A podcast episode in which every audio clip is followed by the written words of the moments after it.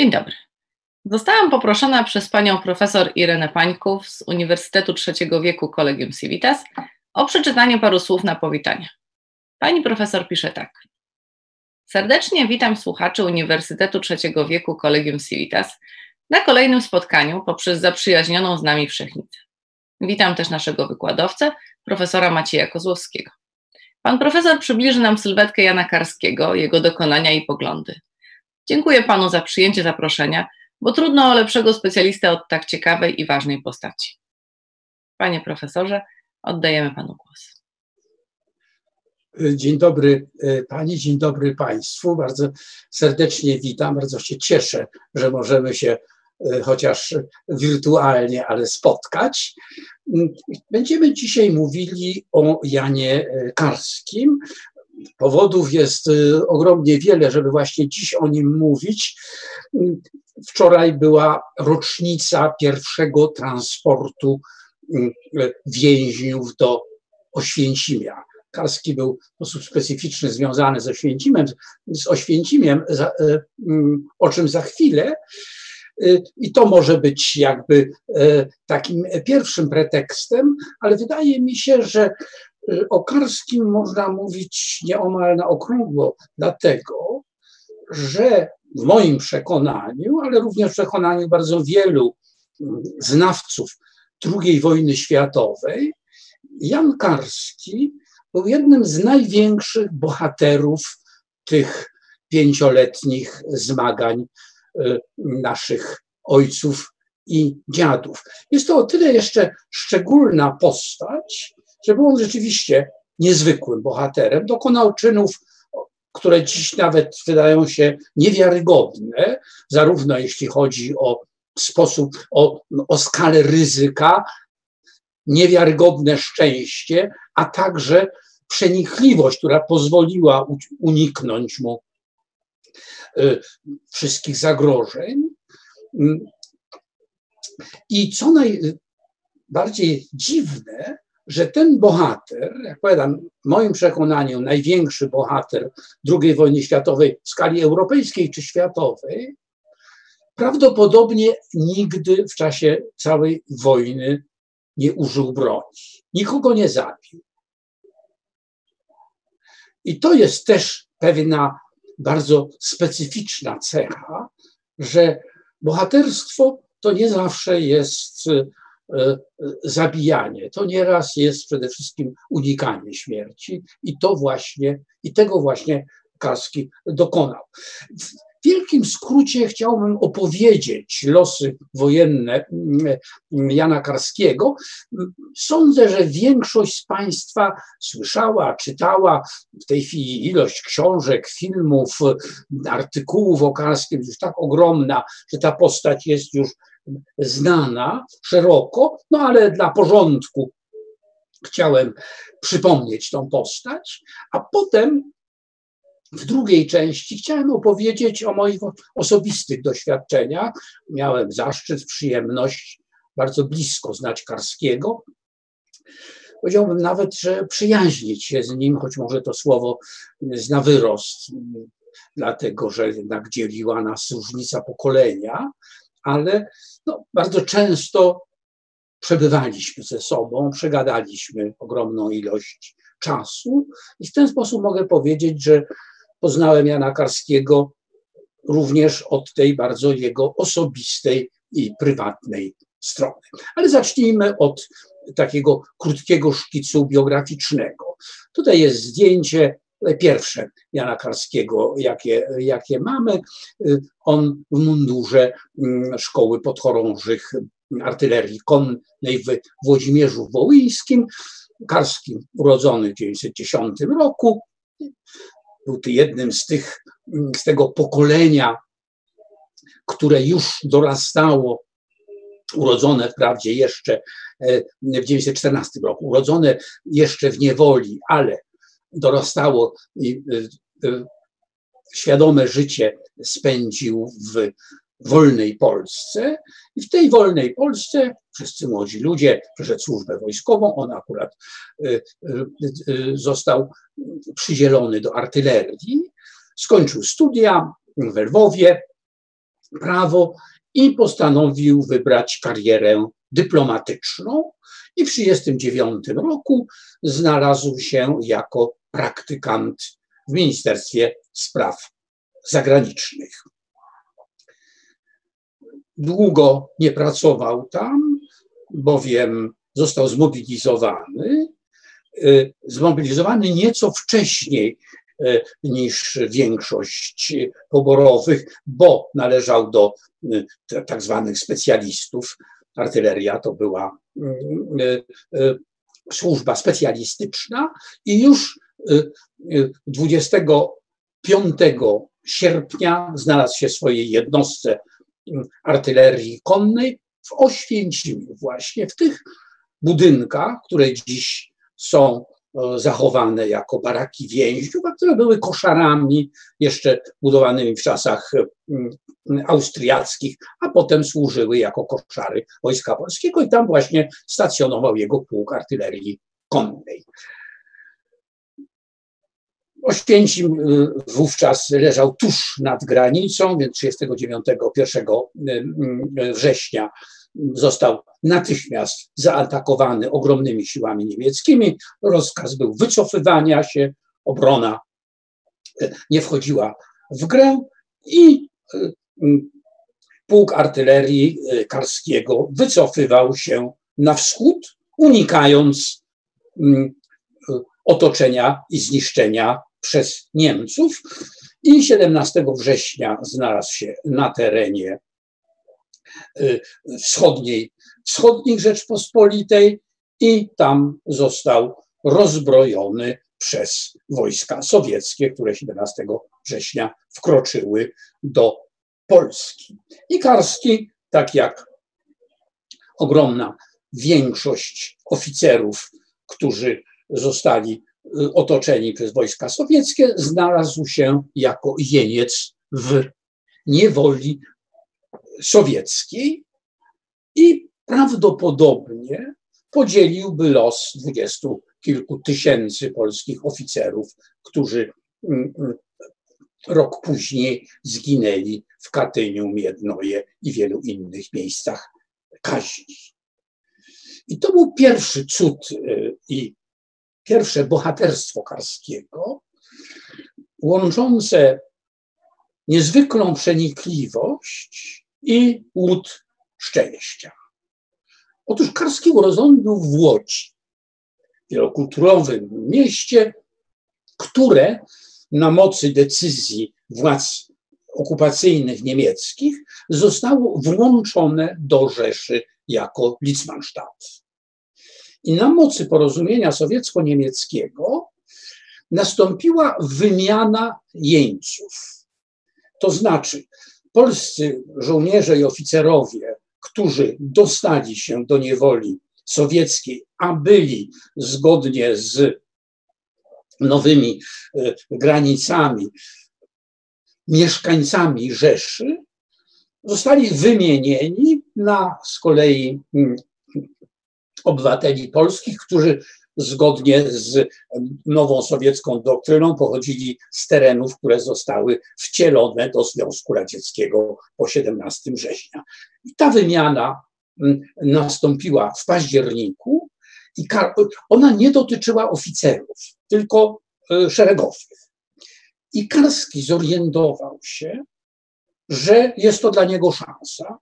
Miał zaszyty akt urodzenia wskazujący na Łódź, przedstawił, zamienił się mundurem ze e, jednym z swoich kompanów szeregowym, przedstawił się jako szeregowy pochodzący z Łodzi i został przekazany na Bugu władzom niemieckim. Znalazł się w pociągu który miał go zawieźć do Sztalagu. I z tego pociągu uciekł w okolicach Radomia i na piechotę dotarł do Warszawy, zgłaszając się natychmiast do rodzących się władz polskiej konspiracji. I tu trzeba powiedzieć dwa słowa. Wówczas mm, Karski nie nosił jeszcze nazwiska Karski, nazywał się Jan Romuald Kozielewski, a jego brat był dowódcą policji przedwojennej w Warszawie. On się zgłosił do brata. Wówczas była Niemcy próbowali odbudować polską policję jako siłę porządkową. Był to wielki dylemat moralny. Karski, bracia się naradzali nad tym. Zapadła decyzja, nie tylko między braćmi, ale w szerszym gronie, żeby wysłać e, młodego e,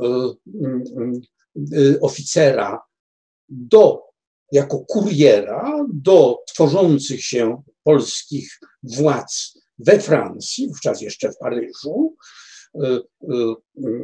Generał Sikorski tworzył nowy rząd, aby przekazać informacje o budowie struktur podziemnych w Polsce i otrzymać instrukcje od rządu i nawiązać łączność między tymi strukturami podziemnymi a rządem e, we Francji.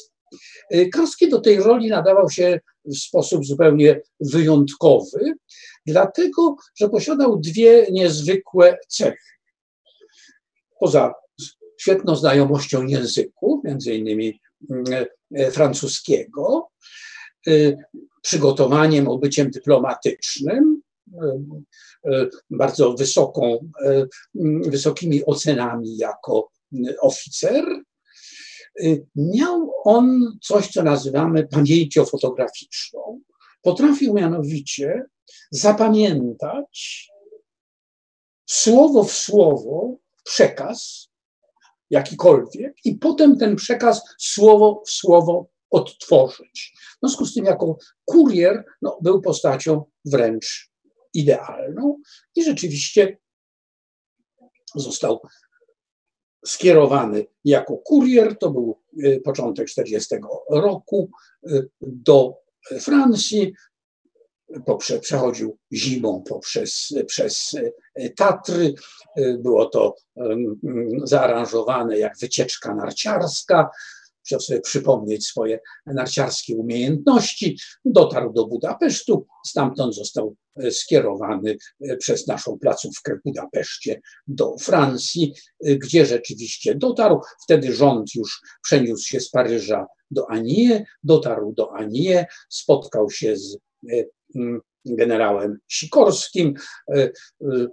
Głównym jego rozmówcą był minister Kot i wtedy Karski opracował tak zwany pierwszy raport Karskiego, czyli został na polecenie Kota, spisał y, to, co mu przekazano w Polsce i to, co sam zaobserwował, mianowicie jak wygląda sytuacja w okupowanej Polsce.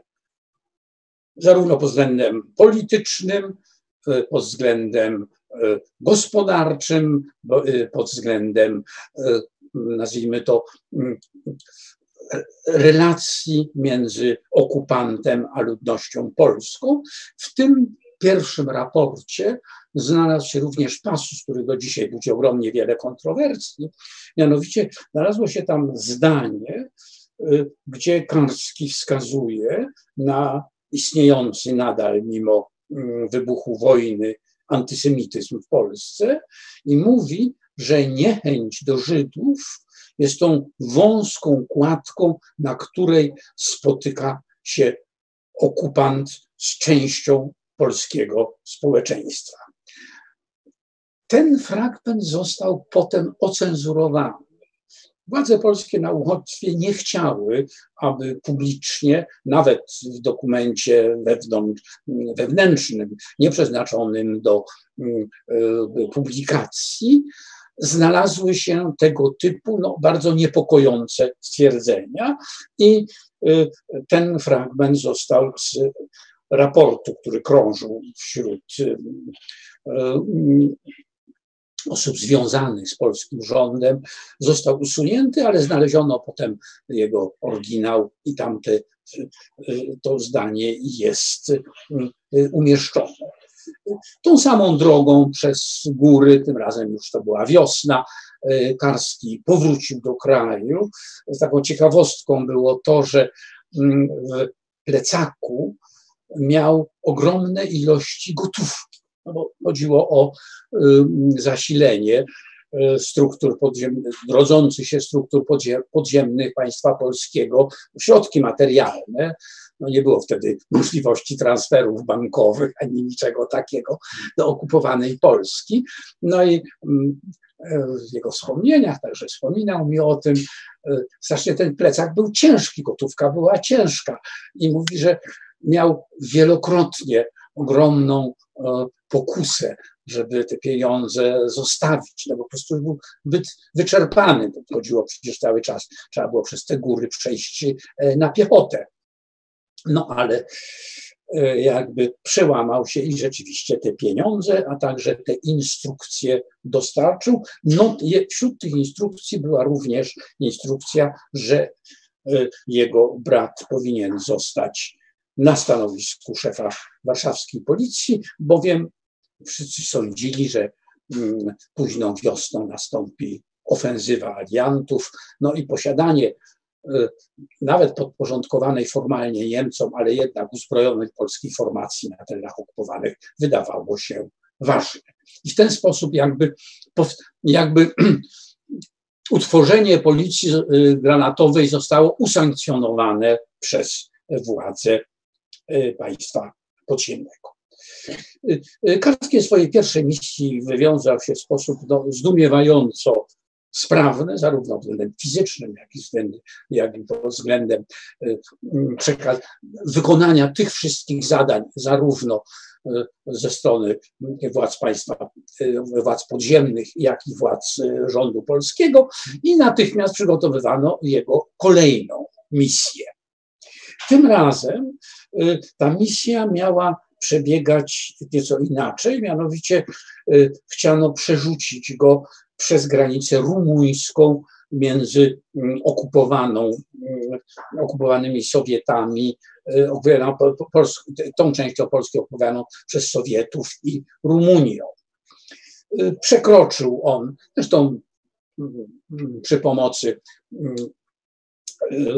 polskiej policji e, granicę na Bugu, znalazł się w Lwowie i tam się zorientował po raz pierwszy, że okupacja sowiecka, e, przynajmniej w tych pierwszych miesiącach, jest bez porównania trudniejsza do obejścia niż okupacja niemiecka i nie udało mu się w Lwowie znaleźć chętny do przeprowadzenia go przez granicę rumuńską.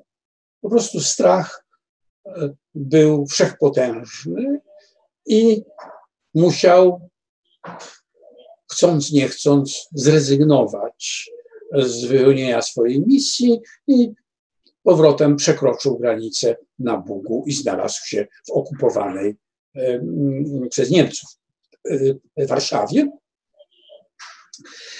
Y, gdzie złożył e, raport z tej nieudanej misji, ale postanowiono e, bardzo szybko e, ponowić tą próbę i tym razem podobnym szlakiem jak poprzednio, czyli przez Słowację, przerzucić go na Węgry, z Węgier do Francji. Tym razem to była już bardzo późna wiosna 40 roku. I cała wyprawa e, odbywała się pod jakby powiedziałbym złymi auspicjami. Już ta pierwsza nieudana próba przez e, Lwowie tworzyła no, przede wszystkim taki nastrój jednak pewnego no, poczucia zagrożenia. Wyprawa nie miała takiego charakteru, powiedziałbym, przygody narciarskiej, jak ta pierwsza wyprawa, ale udało się przerzucić e, Karskiego na Słowację, gdzie była e, komórka wywiadu jednego leśniczego w leśniczówce był punkt kontaktowy. Karski znalazł się w tej leśniczówce. Kiedy się tam znalazł, okazało się, że ten leśniczy zdradził. Został Słowak, został skaperowany przez słowackie służby, które nowo powstałego rządu słowackiego księdza Tiszo i Karski został zaaresztowany przez słowacką policję i przekazany gestapo. Y, y, Karski miał ze sobą y, mikrofilm z różnymi ważnymi informacjami dla rządu polskiego próbował ten mikrofil zniszczyć, wrzucił go do beczki z wodą w momencie aresztowania, ale ci Słowacy zorientowali się, wyciągnęli to i przekazali ten mikrofon, mikrofilm Niemcom. Większość e, mm, e, zdjęć na tym mikrofilmie została na szczęście dla Karskiego zniszczona, ale część nie. Y, okazało się, że są tam po prostu zdjęcia z okupowanej Warszawy.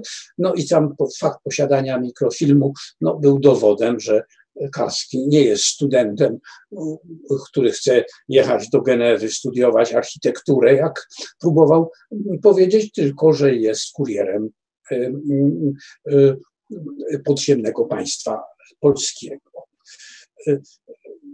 W więzieniu w Preszowie gestapo próbowało złamać Karskiego, był torturowany. Przez pierwsze dni tortur wytrzymywał, ale zdawał sobie sprawę, że nie wytrzyma. No i zdawał sobie sprawę, że jeżeli zacznie mówić, no to zagrożona jest ogromna liczba ludzi w kraju. Czuł tą ogromną odpowiedzialność i mając schowany w bucie, mając schowaną w bucie żyletkę, postanowił podciąć sobie żyły, popełnić samobójstwo, żeby nie zdradzić nikogo. I rzeczywiście te żyły sobie podciął, ale znów kwestia przypadku. Y, strażnik y, słowacki dostrzegł krew na pod pryczą, e, na której leżał e, już nieprzytomny Karski, zaalarmował. Władze Karskiego odratowano, ale ponieważ był w bardzo ciężkim stanie, postanowiono przewieźć go do szpitala i to do szpitala w Nowym Sączu, bo na Słowacji e, nie miano takiego specjalistycznego e, szpitala, gdzie można, zdawano sobie sprawę, Niemcy zdawali sobie sprawę, że złapali bardzo grubą rybę, no i przesłuchanie go może przynieść ogromne korzyści. Znowu fakt, że Karski postanowił popełnić samobójstwo, że to się nie udało, znów jest kwestia pewnego zbiegu okoliczności, ale najbardziej korzystnym zbiegiem okoliczności było to, że w szpitalu, do którego został przywieziony, a którego personel to byli Polacy, działała komórka ruchu oporu no, zdała sobie sprawę, kim jest Karski i jak ważne jest, żeby nie wpadł, żeby, żeby nie był po raz kolejny przesłuchiwany, w związku z czym fałszowano jego mm, e, e, kartę medyczną, przedstawiając jego stan jako znacznie gorszy niż rzeczywiście miał miejsce i rozpoczęły się gorączkowe działania mające na celu odbicie go została zorganizowana wielka akcja odbicia go, w której zaangażowani byli lekarze z tego szpitala, miejscowa komórka Polskiego Ruchu Oporu w Nowym Sączu, na której czele stał pan Ryś i jego siostra Zofia Rysiówna, później bardzo znana, słynna polska aktorka. I rzeczywiście w brawurowej akcji Karski został uwolniony. Nie będę opowiadał szczegółowo, bo jak powiadam, to wszystko zostało wielokrotnie już opisane. Państwo będziecie może chcieli to jakieś szczegóły, to potem w tej sesji pytań i odpowiedzi, bo chcę, chcę, że tak powiem, szybciej przekazać tą część, nazwijmy to biograficzną, żeby potem powiedzieć o tym, co Karski mnie osobiście opowiedział, no to mi się wydaje być e, też ważne i może troszeczkę mniej znane. W związku z tym nie będę wchodził w szczegóły samej akcji. No akcja była brawurowa, wyskoczył przez okno, była przygotowana łódka, Dunajcem spłynął, był ukryty w leśniczówce. Mm, mm, potem znalazł się e, w innej kryjówce, e, w majątku, gdzie e, został e, zatrudniony jako ogrodnik, no bo w ten sposób go e, ukrywano, no bo oczywiście obawiano się, że o jego powrót do Warszawy. I przez ponad półtora roku Karski ukrywał się. Ta akcja miała swoje bardzo surowe konsekwencje. Nastąpiły ogromne aresztowania bardzo wielu aresztowanych zostało przez Niemców zamordowanych. Nie ma ten temat kontrowersje, czy to było bezpośrednio związane z ucieczką Karskiego, czy tylko pośrednio, czy gdzie byli jako zakładnicy rozstrzelani. Y, y, część osób zaangażowanych w akcję uwolnienia Karskiego została zesłana do obozów koncentracyjnych. Głównemu lekarzowi udało się uciec y, do Warszawy przed aresztowaniem i przeżył wojnę. Zofia Rysiówna znalazła się w Ravensbrück, przeżyła Ravensbrück. Karski w czasie tego swojego przymusowego pobytu, y, y, kiedy nie miał zgody na przyjazd do Warszawy, zgody władz podziemnych, został zaangażowany do takiej szczególnej komórki E, e, polskiego podziemia, e, mianowicie tak, tak zwanej komórki N, która produkowała fałszywe, fałszywe mm, mm, mm, ulotki po niemiecku, kierowane do wojsk niemieckich, które miały starać wrażenie, że w wojsku niemieckim istnieje jakaś podziemna organizacja y, antynazistowska. Chodziło to oczywiście o osłabienie morale y, wojska niemieckiego. Na ile było to skuteczne, na ile nie, nie, czas, nie miejsce teraz dyskutować. W każdym razie Karski jako znakomity znawca języków, był do, w, tej, w tej komórce zaangażowany i e, pracował przez ponad rok w tej, w tej komórce. Wreszcie otrzymał zgodę na powrót do Warszawy i był to rok 41 już. Gdy, gdy przybył do Warszawy,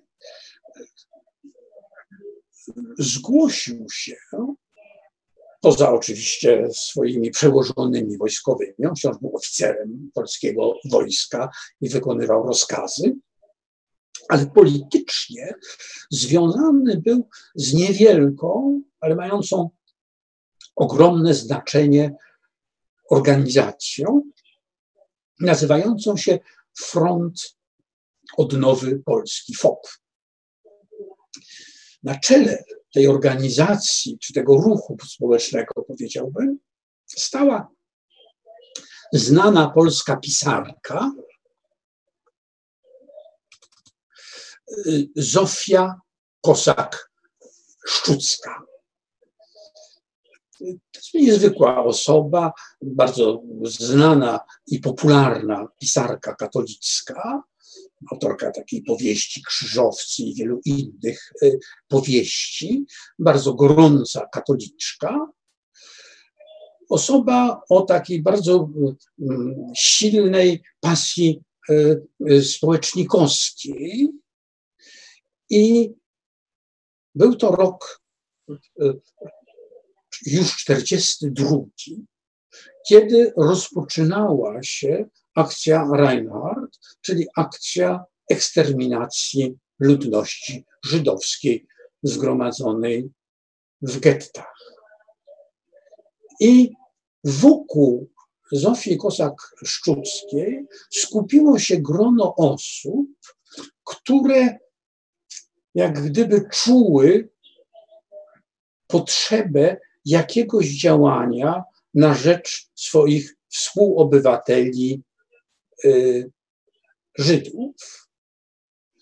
I kiedy rozpoczęła się wielka akcja wywózki y, Żydów z getta warszawskiego latem 1942 roku, y, Zofia Kosak-Szczucka opublikowała słynny apel, tutaj mam ten apel, zatytułowany Protest, w którym to apelu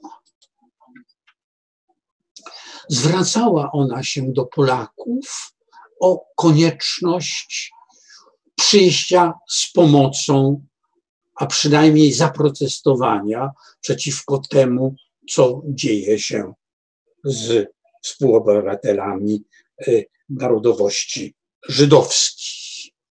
Słynne słowa,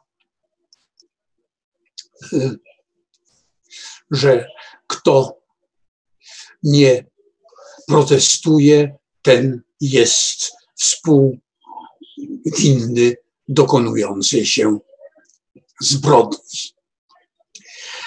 W kręgu e, e, Kosak Szczuckiej, obok Karskiego, był również świeżo zwolniony dzięki staraniom Czerwonego Krzyża młodziutki Władysław Bartoszewski.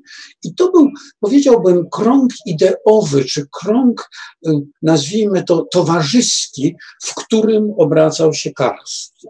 To bardzo ważne, dlatego że właśnie wówczas, latem 1942 roku, kiedy trwała akcja Reinhardt, mordowanie Żydów na masową, przemysłową skalę w obozach zagłady, y, Karskiemu zlecono kolejną misję.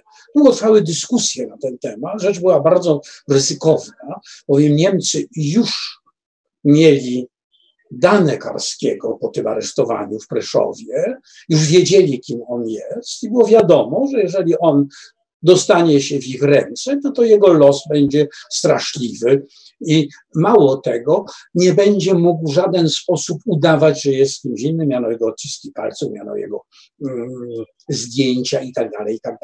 Niemniej, z uwagi na jego te niezwykłe talenty, y, uznano, że jednak należy mu tą misję kolejną powierzyć. I zaczęto właśnie latem 1942 roku przygotowywać jego kolejną misję.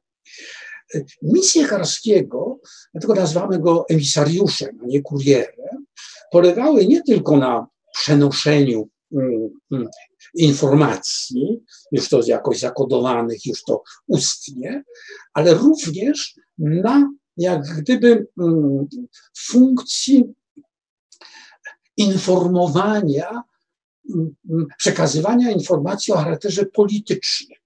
Mianowicie y, Karski, jako człowiek zaufania, był obarczany misją przekazywania y, komórkom politycznym e, stanowisk partii politycznych e, budujących polskie podziemie. Mówię tutaj o, o, o ruchu narodowym, ruchu ludowym, e, socjalistach, właśnie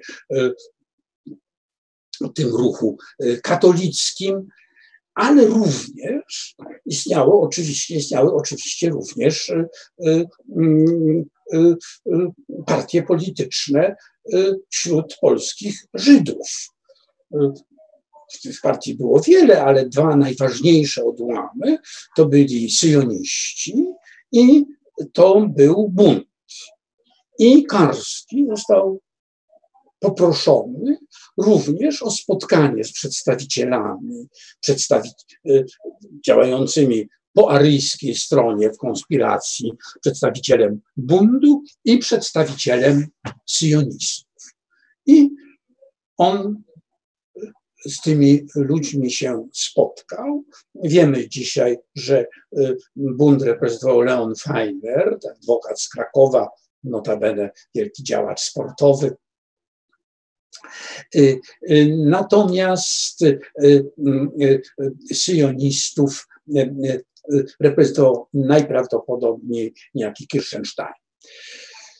To spotkanie miało charakter dramatyczny, bowiem odbyło się w czasie, kiedy trwała wywózka z getta warszawskiego.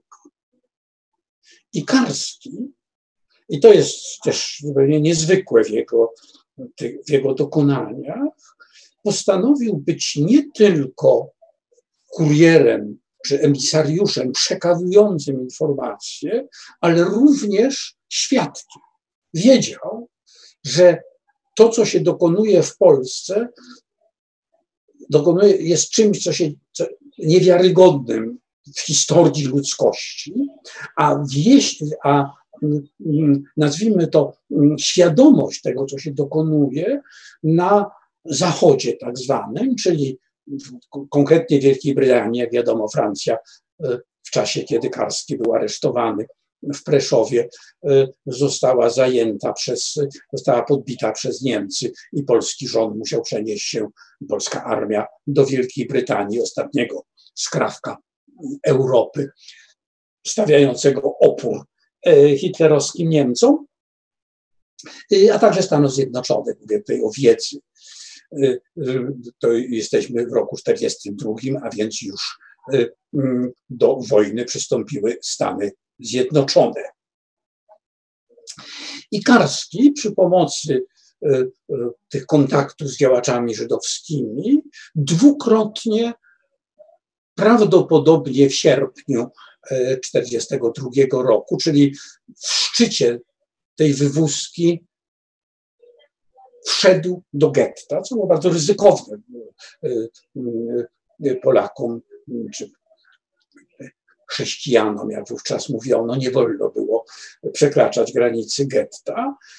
On został przemycony takim tunelem pod ulicą Muranowską. Notabene z tego tunelu później korzystali powstańcy w getcie i na własne oczy zobaczył, jak wygląda ta grosse akcją w getcie. Także on nie tylko dowiedział się z relacji, jakie mu przekazano, co się dzieje z Żydami, ale zobaczył to na własne oczy. Mało tego, postanowił zobaczyć więcej. Było już wiadomo, w kręgach polskiej konspiracji, to jeszcze nie była wiadomość powszechna wśród ludności polskiej, ale w konspiracji o tym wiadomo, wiedziano, że na terenie y, okupowanej Polski działają fabryki śmierci, czyli obozy zagłady y, Treblinka, gdzie wywożono Żydów z y, Warszawy, ale również Bełżec i Sobibor nieopodal tej nowej granicy e, ze Związkiem Radzieckim e, na Bugu. I Karski postanowił zobaczyć obóz zagłady. Dostał na to zgodę polskich władz podziemnych, no bo była to oczywiście bardzo ryzykowna akcja, ale uzyskał tę zgodę i wyjechał w kierunku Bełżca. Przygotowano całą akcję, on w mundurze estońskiego strażnika miał się dostać na teren obozu i zobaczyć, jak wygląda sam proces zagłady. Dotarł, jak się potem okazało, do Izbicy Lubelskiej. On był przekonany, że jest to Bełżec. Izbica Lubelska to był taki węzeł kolejowy, 50 kilometrów od Bełżca, gdzie dowożono mm, Żydów skierowanych na zagładę do Bełżca i stamtąd przeładowywano ich na tą bocznicę kolejową e, mm, e, prowadzącą do Bełżca. I on spędził kilkanaście godzin mundurze tego estońskiego strażnika, obserwując w tym takim zamkniętym mm, placu, gdzie dowożono Żydów i przeładowywano ich do tych, oboz, do tych mm, wagonów do Bełżca, to, co na, można nazwać preludium zagłady, co potem zresztą w sposób niezwykle, niezwykły opisał. To jest właśnie scena z tego y, y, załadunku y, do tych wagonów prowadzących do Bełżca. Scena, którą prawdopodobnie mógł Karski zaobserwować. Było to dla niego niezwykłe przeżycie, ten zobaczenie tego, co w sposób tak, też niezwykle obrazowy opisał to po tej, potem w swojej książce Story of, of a Secret State, a także mówił o tym wielokrotnie w swoich wywiadach późniejszych. I te dwa niezwykłe doświadczenia, mianowicie obserwowanie wywózki Niemiec z getta warszawskiego do Treblinki i sceny, jakie zaobserwował w Izbicy Lubelskiej. On w tej książce opisał, mówił, że cały czas o Bełżcu. Dopiero będąc w Polsce e, w latach 90. E, przekonał się, że to była Izbica Lubelska, pojechał do Izbicy Lubelskiej, zobaczył, że to właśnie była Izbica Lubelska, a nie sam Bełżec. Zresztą prawdopodobnie do Bełżca nawet mimo tego przebrania nie mógłby się dostać, tam jednak mm, Niemcy stosowali e, surowszy, surowszy reżim, nazwijmy to, izolacji samego obozu zagłady. Był to, jak powiadam, było to, jak powiadam, lato roku 42 i e, wcześniej wspomniałem, że ta jego, powiedziałbym, wrażliwość na problemy dokonującej się zagłady była jednym, była skutkiem tego jego, powiedziałbym, związania się z tą grupą Zofii Kosak-Szczuckiej Frontem Odrodzenia Polski, w, w, w łonie którego później powstała organizacja Żegota. To jest właśnie zdjęcia członków Żegoty. Nie ma wśród nich Karskiego, powiem, Żegota jako tymczasowy komitet powstała we wrześniu, a prawdopodobnie właśnie we wrześniu, nie znamy dokładnych dat dziennych, y, Karski y, do koniec września bądź początek października wyruszył w swoją ostatnią podróż kurierską, najbardziej ryzykowną.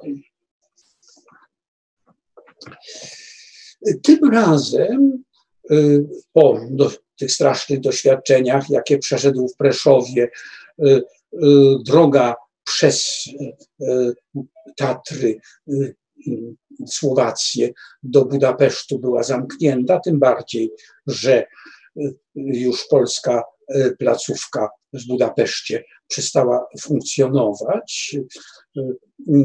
Natomiast wymyślono inny sposób e, e, podróży, mianowicie znaleziono francuskiego inżyniera pracującego w zakładach zbrojeniowych e, niemieckich w Polsce, no i za bardzo solidną opłatą.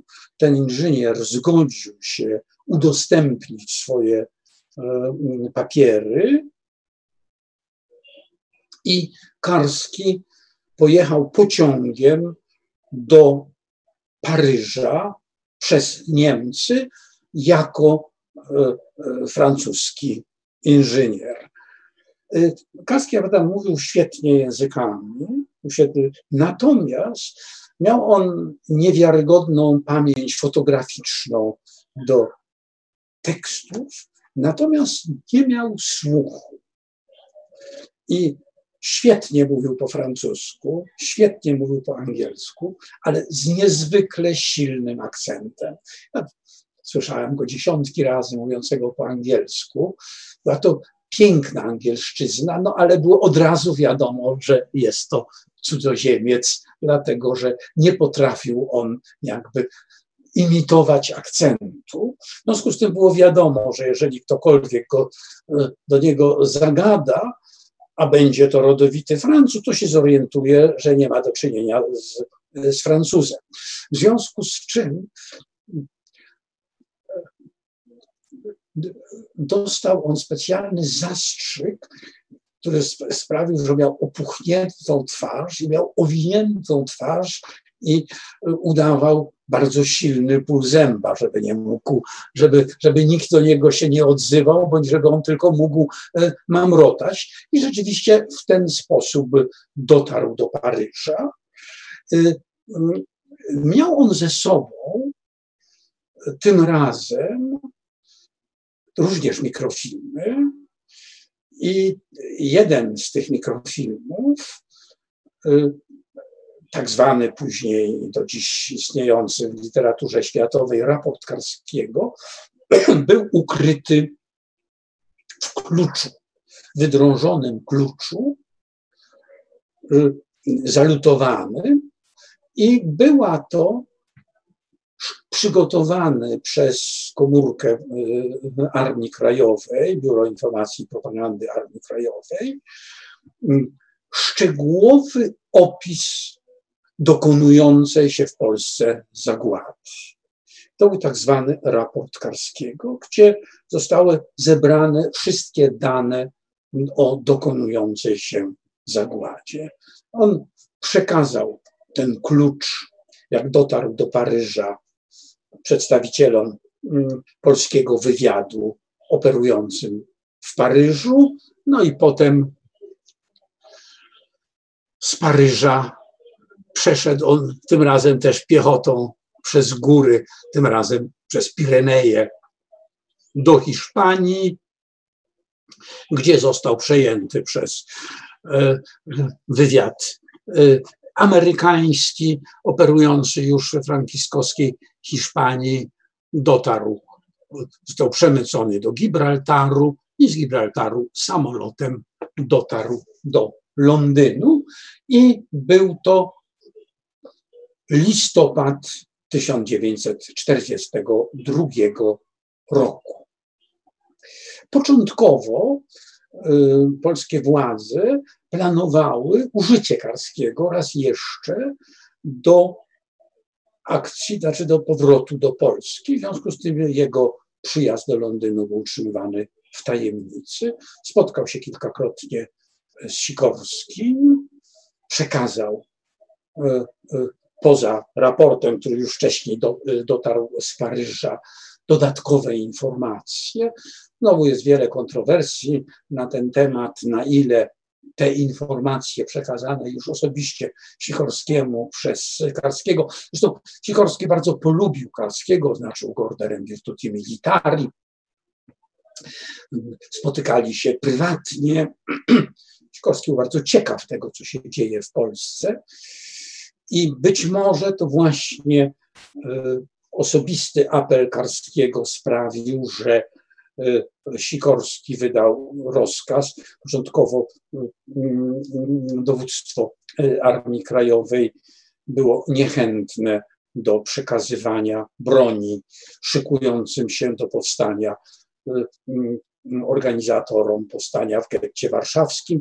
Na polecenie Sikorskiego ta decyzja została zmieniona. Niewielkie, ale jednak pewne ilości zostały w samym końcu roku 1942 e, przekazane przez Armię Krajową do getta e, warszawskiego.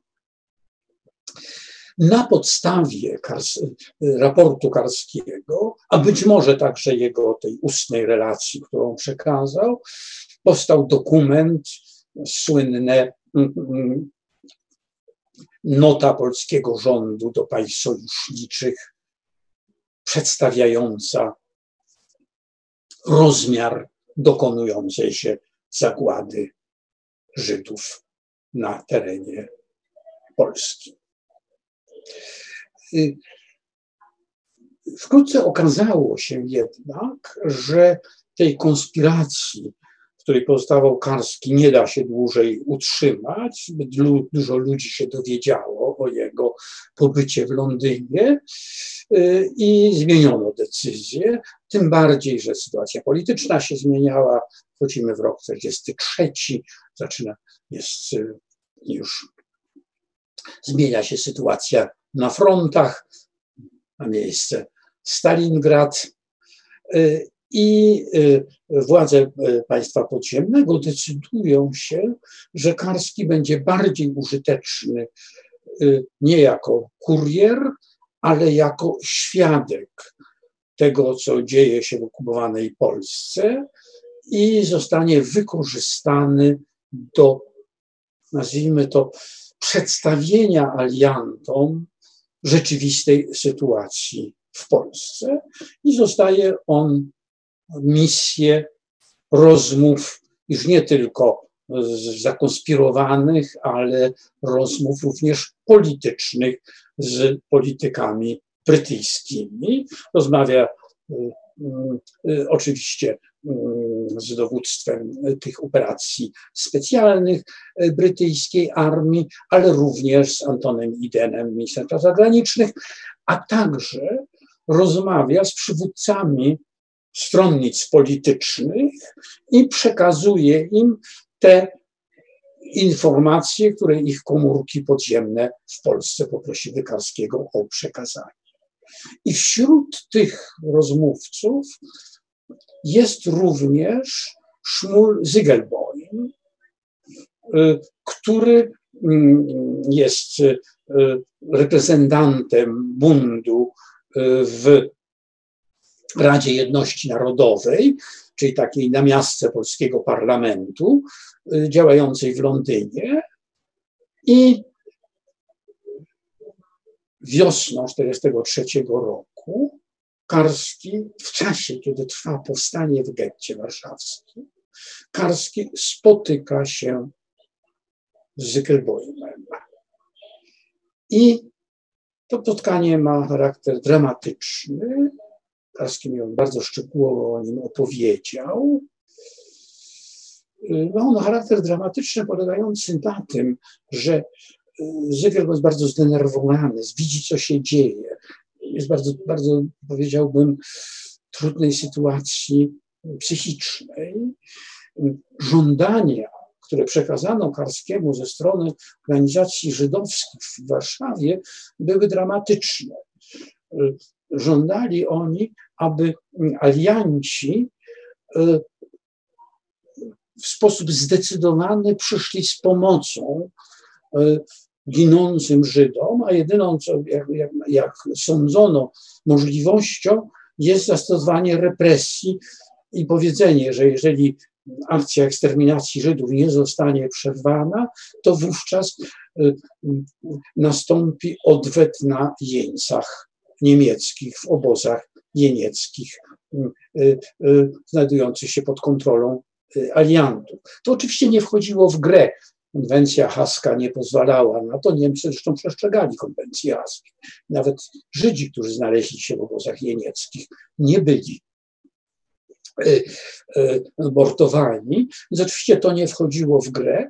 No a poza tym cała, nazwijmy to, ideologia y, aliantów w owym czasie podkreślała, że celem jest wyłącznie pokonanie Niemiec, a nie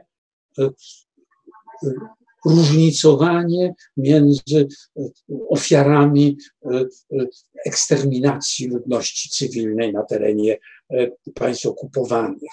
Nie chciano, żeby um, wysiłek wojenny w jakikolwiek sposób był łączony z eksterminacją Żydów. W związku z tym Karski w sposób bardzo brutalny i jednoznaczny Zygelbojmowi to powiedział, że to nie wchodzi w grę, że to jest absolutnie nierealistyczne. I Zygelboń zapytał, no, to co mamy w takim razie robić? Co, proszę mi dokładnie powiedzieć, co panu powiedzieli rozmówcy w Warszawie. I Karski powtórzył z tą pamięcią mm, mm, fotograficzną, że powiedzieli, macie zademonstrować, choćby umierając, żeby obudzić sumienie świata. I po tej rozmowie, w kilkanaście dni później, Szmul Zygelboim popełnił samobójstwo, zostawiając dramatyczny list, że tym czynem chce zmusić jakby świat do przejrzenia i do zmiany stanowiska wobec dokonującej się zagłady. Karski do końca życia uważał, że on osobiście jest odpowiedzialny za śmierć Szmula Zygelboima i to była jedna z tych traum, które go prześladowały, do której zawsze wracał. Rozmawialiśmy wielokrotnie, wielokrotnie do tej sprawy wracał. Podobnie jak drugą traumą była oczywiście śmierć tych ludzi, którzy zostali straceni, y, a którzy brali udział w jego ucieczce z szpitala w Nowym Sączu. I te dwie traumy, jak gdyby w dużej mierze sprawiły, że on osobiście tą swoją misję uważał za nieudaną. Uważał, że on nie spełnił nadziei, w jakie z jego misją y, wiązano. Potem y, y, zdecydowano się jesienią 1943 roku, że Karski pojedzie do Waszyngtonu, żeby tam jakby sprawę polską przedstawiać możliwie szeroko wśród, już wtedy było wiadomo, przyszłych zwycięzców II wojny światowej. Miało miejsce to słynne spotkanie z e, e, Rooseveltem, wielokrotnie opisywane, wielokrotnie przez Karskiego e, przytaczane. I Roosevelt też niczego nie zrobił, zdaniem Karskiego. Moim zdaniem jednak nie było to do końca prawdziwe. Jednak wydaje się, że ta rozmowa Roosevelta z Karskim sprawiła, że y, znacznie większe pieniądze zostały przekazane do organizacji żydowskiej na pomoc ukrywającym się. Wtedy już działała Żegota Joint czyli organizacja amerykańska pomocy Żydom bardzo istotnymi sumami wspierała Żegotę. Słowem, wydaje mi się, że jednak nie była to do końca nieudana misja. I to bym chciał przerwać opowieść o Karski i powiedzieć kilka słów o, moich, o moim spotkaniu z Karskim. Miało to miejsce w 1986 roku.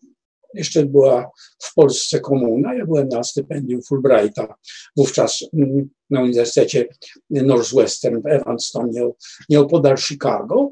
Dowiedziałem się, że na kongresie Polonii y, amerykańskiej y, wykładowcą, keynote speakerem będzie Jan Karski. Ja już wiedziałem o Karskim, aczkolwiek w PRL-u oczywiście nikt o nim nie wiedział. Karski był postacią wyklętą jako jeden z przedstawicieli znienawidzonej rządów londyńskich. Wysłuchałem tego wykładu. Karski mówił o swojej y, niedawno opublikowanej książce Polska mocarstwa a wielkie mocarstwa od Wersalu do Jałty. Po tym spotkaniu poszedłem do Karskiego, przedstawiłem się, byłem wówczas redaktorem Tygodnika Powszechnego i poprosiłem go o wywiad. I ku mojemu zdumieniu powiedziałem, że on nie udziela wywiadu, zgodził się. I wtedy w Chicago spędziliśmy kilkadziesiąt godzin za każdym razem było to w barze. Karski zawsze e, mm, pijał takiego specjalnego drinka Manhattan. I przy tym Manhattanie przegadaliśmy wiele godzin i tego powstał pierwszy w PRL-u tekst o Janie Karskim zatytułowany Nieudana misja. Właściwie Karski mówił, że jego misja była nieudana. I ten tekst ukazał się w 1987 roku y, w Tygodniku Powszechnym. To pierwsza publiczna prezentacja Jana Karskiego w PRL-u. Ja potem zakończyłem swoją przygodę. Karski był zainteresowany, y, y, żeby te jego, jego historię jednak spisać i opublikować w PRL-u. Proponował mi to. No ja wtedy robiłem co innego. Wyjeżdżałem zresztą z Chicago do Kalifornii. Porozumiałem się ze swoim znajomym dziennikarzem z Krakowa, Stanisławem Jankowskim, który przyjechał do Stanów Zjednoczonych i na podstawie jego rozmów z Karskim powstała pierwsza taka w Polsce opublikowana biografia, biografia Karskiego. Potem tak się złożyło, że wybuchła wojna polska w 1989 roku. Ja zostałem, dostałem propozycję objęcia stanowiska zastępcy ambasadora polskiego w Waszyngtonie i y, latem 90 roku znalazłem się w stolicy Stanów Zjednoczonych. I tak się złożyło, że otrzymałem, znalazłem mieszkanie w takim osiedlu nazywającym się Chevy Chase y, na pograniczu Marylandu i dystryktu Columbia. Taki wysokich blokach, takie trzy wysokie bloki. Okazało się, że w sąsiednim bloku właśnie mieszka Jan Karski. Spotkaliśmy się, no i tak mogę powiedzieć, że zaczęła się nasza przyjaźń. Mieszkaliśmy po sąsiedzku, bywałem u niego, gadaliśmy. Oczywiście Karski stał się osobą wielokrotnie goszczoną w ambasadzie, był taką podstaw, takim naszym, powiedziałbym, honorowym gościem na różnych imprezach, które organizowaliśmy y, w ambasadzie. Tutaj mam taki obrazek właśnie z takiego spotkania, już w roku 94 z, ja jeszcze jako mm, chargé d'affaires y, ambasady i nowy ambasador mm, e, Jurek Koźmiński z żoną, jeden z biznesmenów lokalnych i właśnie Jan Karski. Miałem również wielki zaszczyt przypinać order Polonia Restituta w roku 94 Karskiemu w przyjęciu w ambasadzie. E, ale chciałem powiedzieć o jednej sprawie, która dla mnie osobiście miała takie ogromne znaczenie, mianowicie y, o spotkaniu z żoną Karskiego, Polą Nireńską.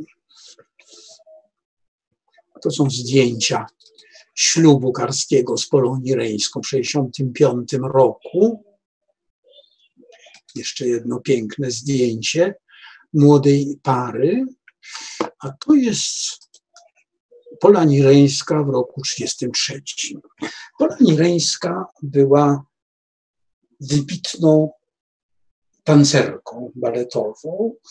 To były wielkie nagrody w Wiedniu jako najwybitniejsza tancerka w latach 30. Po tych triumfach e, wiedeńskich wróciła do, e, przyjechała do Polski, miała benefis w teatrze i spotkała się, ponieważ była ona Żydówką, jej nazwisko rodowe brzmiało Nierenstein, z falą, jakbyśmy to dziś powiedzieli, antysemickiego hejtu. Tutaj jest fragment recenzji zamieszczonej w Gazecie Warszawskiej z tego jej pierwszego w Polsce występu. Oto odbył się występ warszawskiej Żydówki nireńskiej, prawdziwe nazwisko Nirenstein, która przez godzinę zabawiała widownię parodię polskiej kultury narodowej, podskakując nasze tańce ludowe. Publiczność tarzała się ze śmiechu. Jedynie siedzący w pierwszych rzędach jegomości z odstającymi uszami, zakrzywionymi nosami i w jarmułkach na głowach zaciekle bili braw.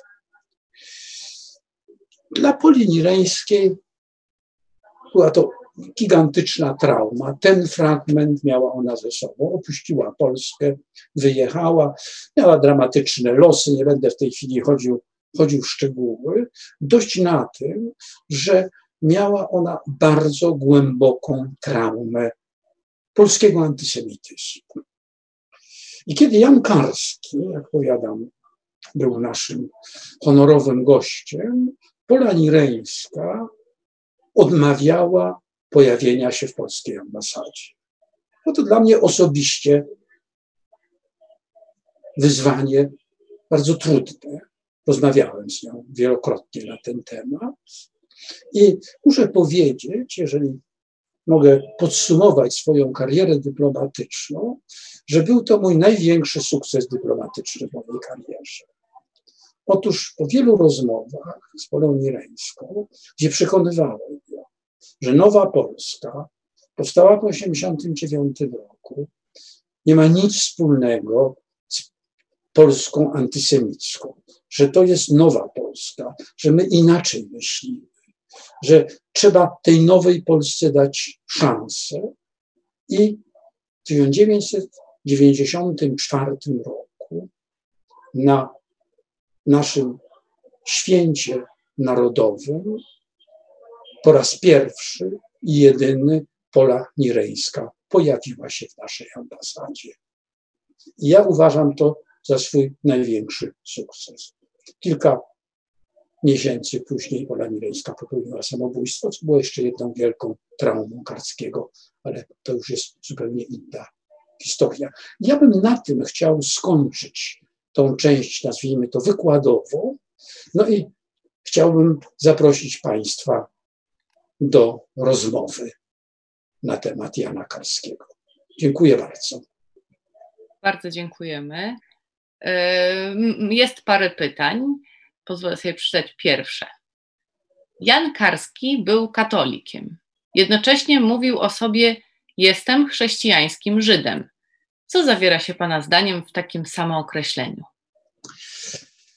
Ja myślę, że to jest ten krąg właśnie e, e, Zofii Kosak-Szczuckiej Frontu Odrodzenia Polski, czyli tych głęboko wierzących polskich katolików, którzy byli jednocześnie e, empatyczni w stosunku do swoich współobywateli, mniejsz, będących mniejszością i to mniejszością w dużej mierze prześladowaną. I dla Karskiego sam fakt jego związku z Polą, z Polą Nireńską, która, jak powiadam, miała w sobie tą głęboką, mówmy sobie wprost, antypolską traumę, zresztą uzasadnioną, był to pewien rodzaj takiego właśnie rozdarcia. Tutaj dwa słowa o, mm, o losach Karskiego po wojnie. Y, on oczywiście y, nie mógł wrócić do Polski. Y, postanowił po gdy, gdy cofnięto uznanie rządowi polskiemu i stracił środki utrzymania, bo był dyplomatą, postanowił zbudować karierę y, akademicką, skończył studia, pozostał najpierw asystentem, potem profesorem i do końca życia był profesorem nauk politycznych na Uniwersytecie Georgetown y, w Waszyngtonie. Najprawdopodobniej, o tym się wiele nie mówi, był wykorzystywany również przez służby amerykańskie. To jest zdjęcie, które odkry odkryłem niedawno. On na jednej z misji w Azji. No, nie wysyłano byle kogo na misję do Azji. Notabene, to jest też ciekawa historia, że Karski był uratowany wtedy w Nowym Sączu przez komórkę, w której podziemia, w której aktywny był działacz PPS-u Józef Cyrankiewicz. I on poznał Cyrankiewicza później. I on w 70 latach przyjechał do Polski, oczywiście całkowitej konspiracji, spotkać się z Cyrankiewiczem.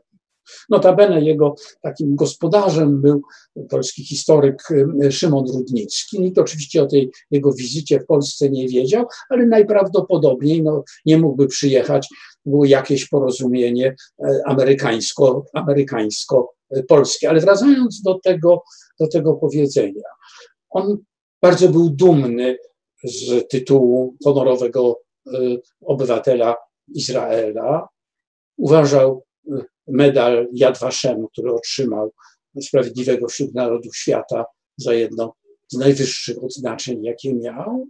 I mówił, że czuje się honorowym Żydem, w dużej mierze y, w, w pewnym sensie jako, powiedziałbym, wyraz swojej miłości do Polini Reńskiej, która zmieniła wyznanie, aby y, y, y, poślubić go, a on w związku z tym, powiedziałbym, nie miał najlepszych stosunków z częścią Polonii. Tak to bym powiedział najdelikatniej. A co z poglądów na miejsce Polski w świecie zasługuje na szczególną uwagę w Polsce w roku 2020? Wiele godzin z Karskim o tym przegadałem. Otóż Karski miał tą traumę, bo wielu tych traum, o których wspomniałem, która dotykała w zasadzie wszystkich e, bohaterów polskiego państwa podziemnego i II wojny światowej, zdrady aliantów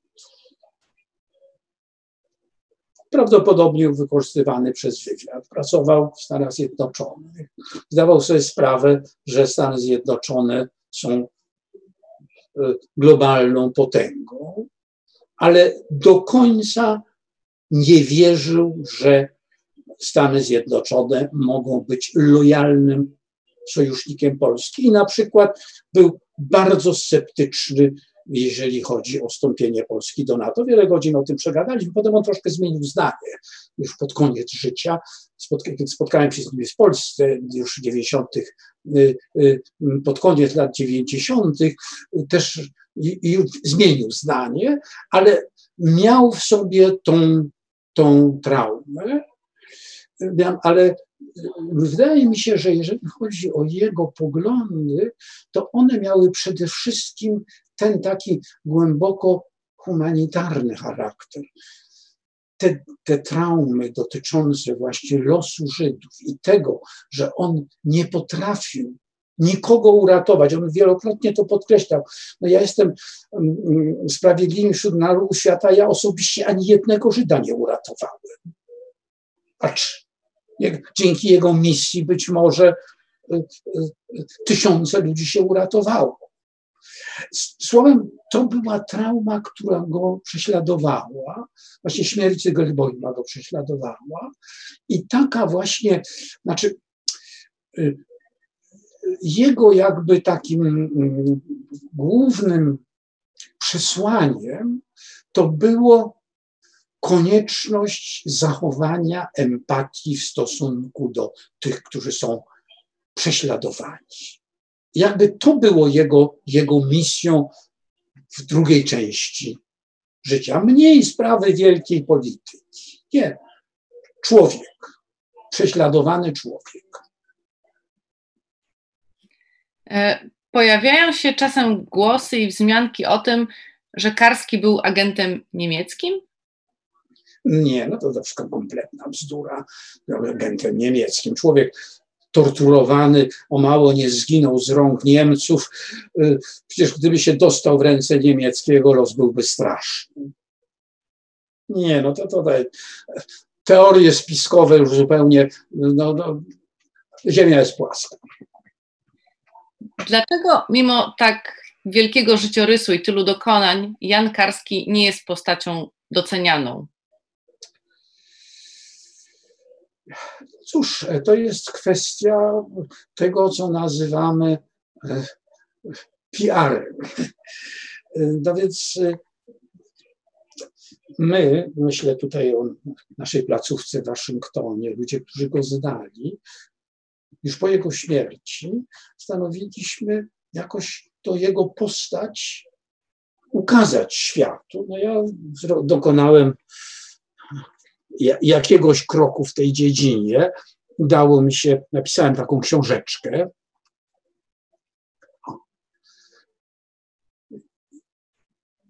Jan Karski, Story, story, The Emissary Story of Jan Karski po angielsku. Książeczka jest po prostu historią jego, jego dokonań, no ale udało mi się namówić jednego z uczniów Jana e, Karskiego na Uniwersytecie Georgetown, żeby napisał wstęp. No i ten wstęp został napisany. Autorem tego wstępu jest Bill Clinton. Mam książeczkę. Potem na podstawie tej książeczki Sławek Greenberg e, nakręcił film Karski i władcy ludzkości. No, słowem, no, staramy się, ludzie jakoś tam, jakoś tam zaangażowani, zrobić wiele. Y, udało się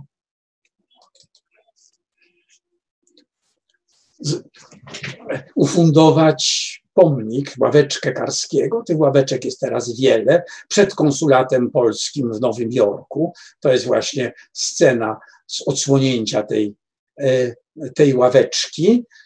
Mm, no i udało się przekonać władze Nowego Jorku, aby narożnik e, samego serca Manhattanu, e, Madison Avenue i mm, East 37 nazwać Jan Karski Corner. Słowem, to nie ławeczka Karskiego jest również obecnie na, nie tylko na Uniwersytecie Georgetown, nie tylko w Nowym Jorku, ale również y, na Uniwersytecie Tel Awiwskim. Y, wiele ulic nosi imię Karskiego. Słowem, słowem jego postać jest coraz, coraz bardziej popularna, no ale oczywiście wciąż jeszcze nie jest to postać tak popularna jak inni bohaterowie. Jak powiadam, jest to w moim przekonaniu jeden z największych bohaterów II wojny światowej. Były próby nakręcenia filmu fabularnego.